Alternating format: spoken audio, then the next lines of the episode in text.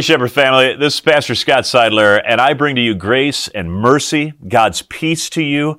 And I pray that through this message, you experience a full measure of what it means for God to be your shepherd. You know, over the past week around YouTube, at least within maybe some of the more church communities, there's been a video that's been going around. I thought I'd show it to you.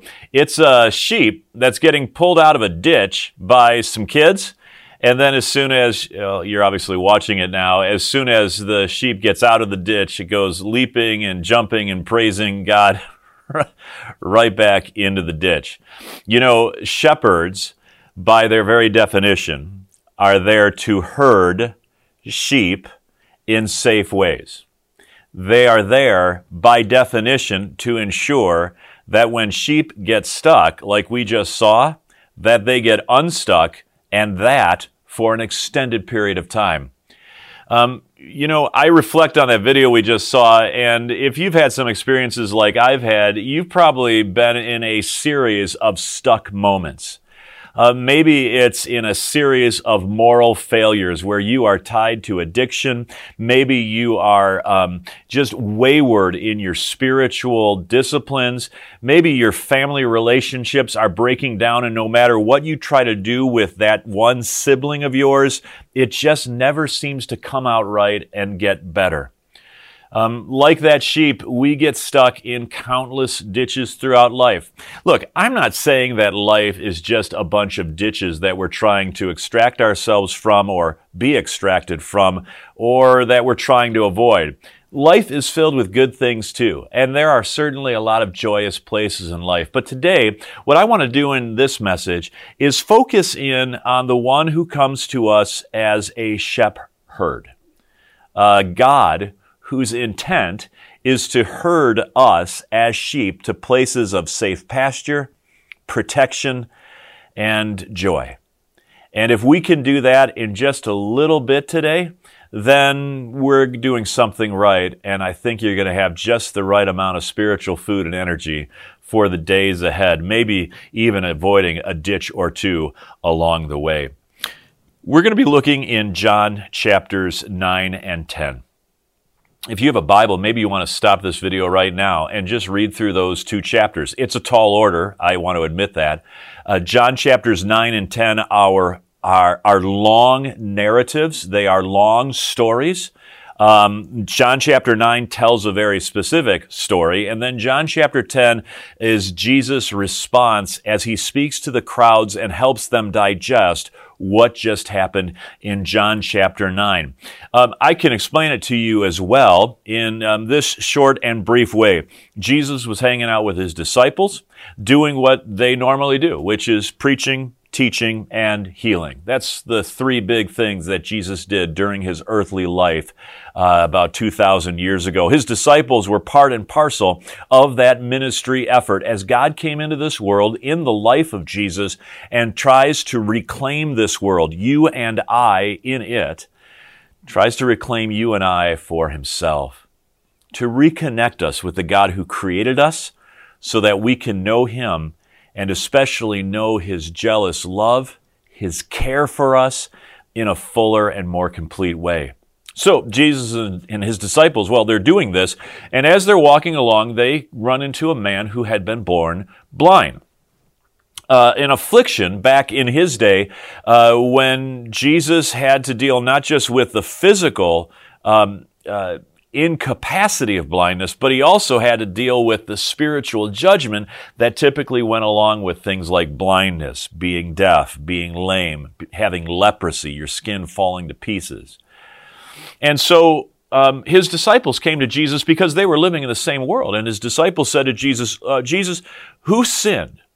This man or his parents because he's not just blind. He's blind from birth.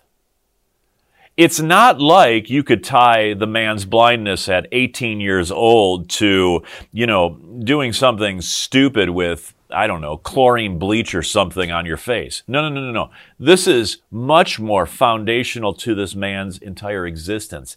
From the moment he was born, he could not see. And so the question has been murmuring throughout the community well, someone has to be responsible for this. God doesn't create people blind. That blindness in utero happens because the sins of the parents that are visited upon successive generations, or maybe, oddly, the kid, when he was still in utero, did something wrong. I don't even try to understand that, frankly, but that was the question. That was the operative question in this man's existence. Now, this man had grown up. He was an adult by now, at least a young adult. And the succeeding uh, point that I want to make is this is not only was he born blind, but he had to live in the hearing of all of his friends, his relatives, including his parents, talking, discerning, trying to figure out where the sin came from that got him his blindness. He was deformed, in other words, not just optically. He was deformed from birth spiritually by the conversations he was overhearing with his aunts and uncles, his parents, maybe his brothers and sisters, maybe his friends and their parents that lived in vicinity to him, proximity to him. This man had a doubly cursed life, in other words. And that's when Jesus shows up his disciples asked the very normal and understandable question who sinned? Jesus' response turned everything, the world, frankly, on its head. Neither this man nor his parents, by their sin, are responsible for his blindness. This happened in some mysterious and unexplainable way so that the greater glory of God can be seen in his life. And after that, we're off to the races. The religious leaders, those pastors who were responsible for the spiritual care of God's people, who were to be representatives of God's covenant love in this world to show forth the true nature of God, both in His law and judgment, but also and even more so in His love, grace, and mercy, the pastors failed. They started condemning the man. They started arguing. You'll read this through chapter 9. His parents were called to account. They kind of took a step back and said, Yeah, uh, we don't know what to say about this. And finally, when the man was asked by all of his surrounding community, you know, who did this? The man said, Look, oh, this is what I know. I was blind, but now I see. And this is Amazing Grace. It's literally where the song Amazing Grace takes some of its its words from, its lyrics. He was blind, but now he sees, and the cause of his sight is Jesus himself. Which takes us to our real sermon for today. That's a long windup. Here comes the pitch. John chapter 10 is a story uh, Jesus tells, a parable really about the Good Shepherd. And each part of this parable of the Good Shepherd correlates to a place in John chapter 9 that is of significance. Given the story I just shared with you, I'm going to read a section from John chapter 10. I want you to think what part of the story do these parable words, these figurative words Jesus speaking, um, identifying himself as a good shepherd for sheep, what part of the story do these most correlate with? John chapter 10, beginning at verse 10. The thief's purpose is to steal and kill and destroy. My purpose is to give them a rich and satisfying life. I am the good shepherd, Jesus says. The good shepherd sacrifices his life for the sheep. A hired hand will run when he sees a wolf coming. He will abandon the sheep because they don't belong to him and he isn't their shepherd. And so the wolf attacks them and scatters the flock. The hired hand runs away because he's working only for the money and doesn't really care about the sheep. But I, Jesus said, I am the good shepherd. I know my own sheep, and they know me. Just as my Father knows me, and I know the Father, so I sacrifice my life for the sheep.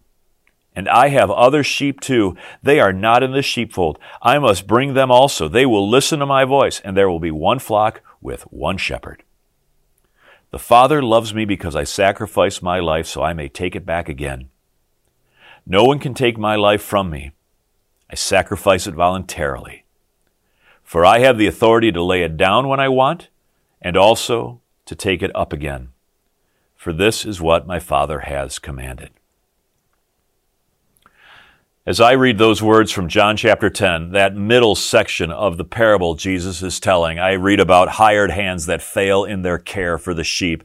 I hear about wolves that are attacking and devouring the sheep. And when I hear about those two things, you know who I think about in John chapter 9? I think about the man born blind, and I think specifically about his parents. I think about his community.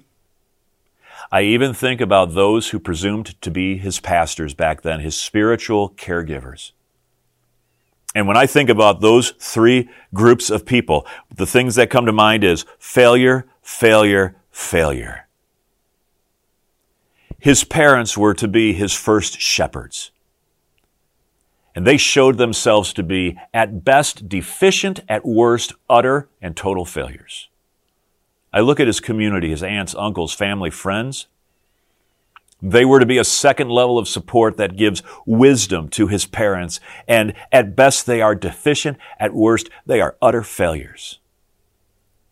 And then finally, I look at the religious leaders that antagonize this man relentlessly, speak blasphemy, speak condemnation against Jesus, who only brought healing into this man's life. These spiritual leaders, which were to be God's last line of defense when parents and family and friends fail. It's the spiritual leaders that have should have been doing their job to say, no, no, no, our God, our God who created this young man is a God of grace. He's a God of provision. He's a God of blessing. He's a God of purpose.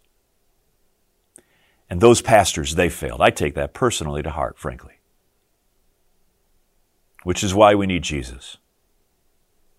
You know, John chapters 9 and 10 is a reminder of this simple truth everybody needs a shepherd.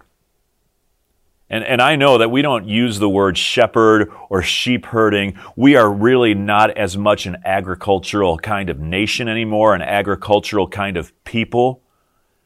Um, the days of hunting and gathering are kind of over. Now it's shopping and, and Amazon purchases. I get that.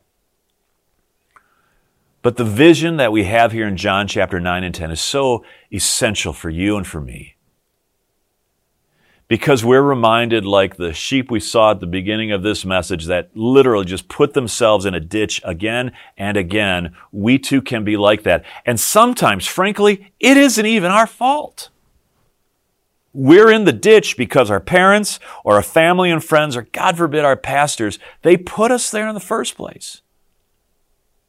It isn't to take away that we, we manufacture our own ditches quite well.